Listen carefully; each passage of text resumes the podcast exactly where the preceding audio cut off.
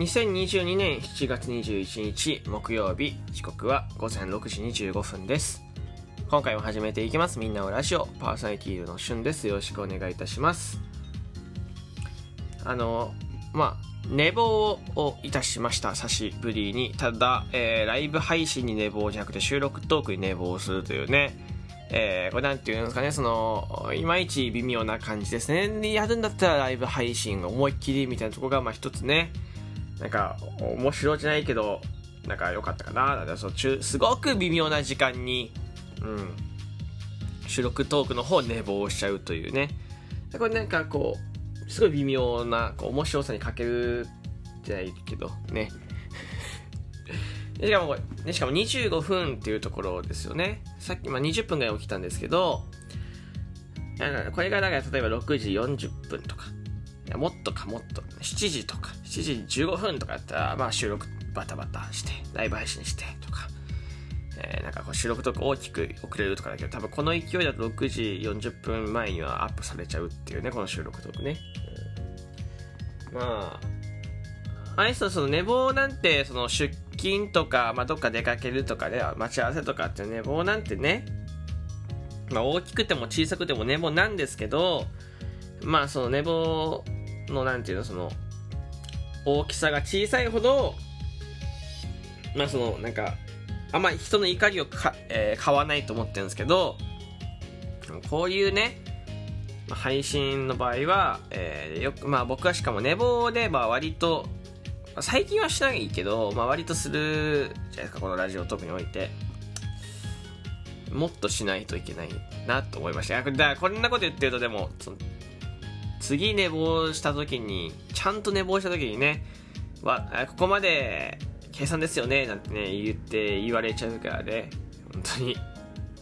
そういうことじゃないですけどね。そういうそういうことじゃないですよ。いいですか？あの言って言っちゃう人いるけどそういうことじゃないですから。やまあそんなことは置いといてあのー、最近 YouTube でハマってるものがありまして何かというと、うん、生態生態を見るのをハマっててでこのただの生態じゃないんですけどゴッドハンド、えー、米沢宏さんっていうね、えーまあ、ゴッドハンド米沢っていうチャンネルがあるんですけどあの別に稲妻イレブンのね、えー足わかるかな？あのサッカーサッカーアニメのね必殺技のゴッドハンドとかなくて、えー、こう本当に、えー、手の感覚、えー、で、えー、人を治すおじさんがいるんです。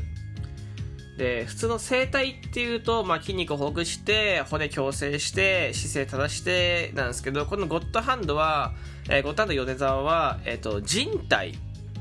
の位置を修復したり、えー、あとは腸の位置を持ち上げたりとかする。まああと骨の位置もありますよ。もちろん骨の位置もありますけど、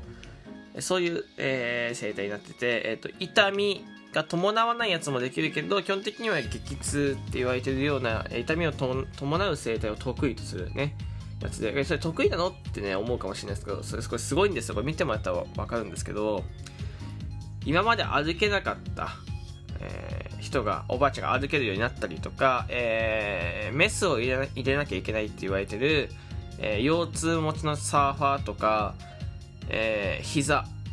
えー、のお皿がずれてる人とかが、えー、ゴッドハンド米沢の手だけでね治治るという治る。まあすごい相当マシになる。まあ治るに近いですよね。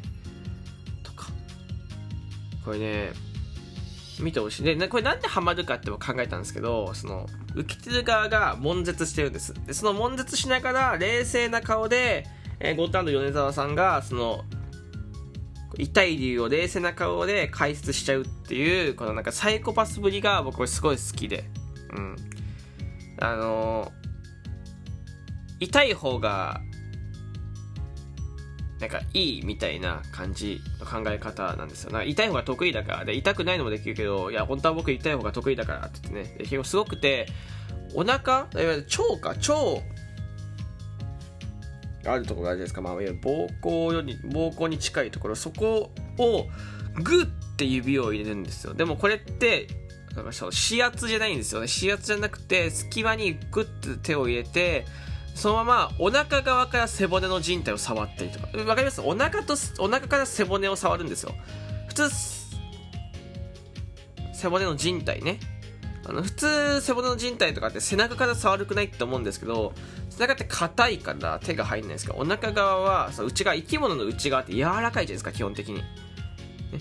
こうグッて入れて人体がずれてる場所をこう触ってこうずらすみたいな。で人体を修復すると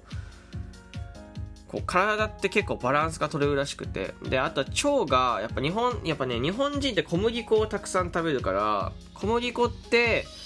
えー、こう消化に、まあ、良くないらしくてでそれでなんか固まってみたいで腸がねそのいわゆる便が入ってるじゃないですか。で便を、えー、手でグッグって移動させながら、えー、体の悪い場所を触っていくみたいなやつ。本当これすごいんですよ本当に。あのめちゃめちゃ悶絶しながらもう半分泣いてる人もいるけどあの体が治るし例えば整形だよでしょ？整形。整形せずとも、えー、視力がちょっと回復したりとか、えー、鼻の位置が高くなったりとか。鼻の位置とか鼻が高くなったりとかするんですよね。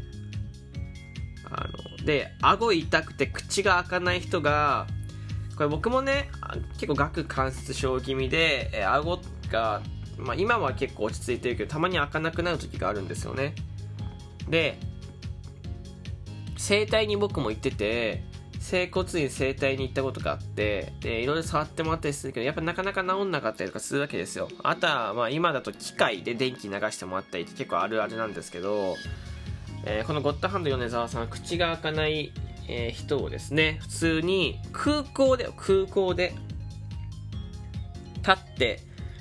まあ、顎と顔の周りを触ることで口が開くようにしちゃうみたいな。まあ、痛がってたけどね。しちゃうっていうのが。でもね、やっぱ、痛い場所を触るじゃん。痛い場所ってこう、最初ね、こう悪いとこ触って痛いんだってみんな悶絶するんだけど、人体の場所をこう矯正とか修復すると、今まで同じとこを触ってあ今まで触ってた場所をもう一回触っても痛くないらしいの。そう。で何者なんだろうと思って調べたんですよ。ホームページがあったそしたら北海道にいる人で結構海外とかからもそのとかまあ他の病院とか整体の先生からもまあなんていうの、注目を浴びてる人で、講師としていろんなことをやってるみたいな。で、まあ、なん、なんか、なんとか流のし、なんか、こう作った人みたいな感じらしい。その、ちょっとうさんくさいし、ぶっちゃけね、そのちょっとそのうさんくさい、なんとか流とか、生体なんとか流っていうのはちょっとうさんくさいじゃん。うさんくさいし、まあ、値段もまあまあするよ。なんか、料金表に書いてあったのは、わかんない、その、それが生体プランかわかんないけど、やっぱ2、3万はする。けど、わざわざシンガポールから帰国してまで受けに来る人もいれば、えー、ぎっくり腰とかで仕事ができない人が急に駆け込んできて、たまたま相手でね、駆け込んできて、実はぎっくり腰じゃなくて、えー、っと、まあ、体のバランスが悪くって人体がずれてるみたいなのがね、人、まあこれを、まあ、これを後輩がわざわざ先輩に教えて、みたいな。結構ね、本当に、あの、いや、足の血色が悪い人が足の血色が良くなったりとかパーキンソン病とか手のしびれがある人がちょっと治ったりとかっていう。これすごいんだよ本当に。で若い人はそうだしもちろんおばあちゃんでも歩けちゃうってスタスタ歩けるようになっちゃうっていうのがこれゴッドハンド米沢さんなんでちょ見てほしい。まあ本当におすすめ。ただねそのまあ、整体とかの動画を見るって、まあ、足つぼとかヘッドマッサージとかの動画を僕は結構見るんですよね。で、まあ、これを見てやっぱ思うのはあの行ってみたいっていう、まあ、行ったことないことはないですよ。ヘッドマッサージは行ったことないけど、まマッサージなんて整体なんて行ったことはあるんですけど行ってみたいと思うだけじゃなくてなんかそれを冷静なねその自分がねもう一個冷静な自分がその動画を見てる自分を分析するとこいつ疲れてんだろうなって癒しを求めてるんだろうなっていうのをなんか考えちゃう。普段見な見なくないですか？なんか元気な人間が生態の動画見たら何も面白くないですよね。でも最近暑くてだらーっとしてる中でねあのたまたま流れていたゴッドハンド米沢さんの動画に、えー、なんていうの？惹かれて、えー、ずっとゴッドハンドなんか最近ねその YouTube YouTuber とかって動画よりも、えー、なんか YouTube のねこうちょっとよく見てたチャンネルとかよりもゴッドハンド米沢さん見ちゃうみたいなもう寝落ちにゴッドハンド米沢の音使っちゃうぐらいでゴッドハンド米沢ハマってるからよかったらですね、YouTube で調べてみてほしい。まあ、疲れ、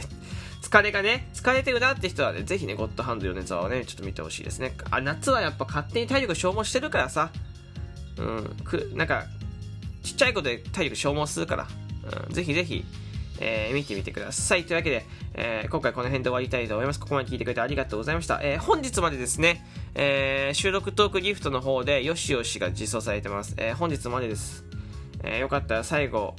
えー、まで可愛がってあげて、えー、よしよししていただけたらと思いますよ。よろしくお願いします。あとはお便りとか、えー、リアクションボタンもぜひお願いいたします。ではまたお会いしましょう。バイバイ。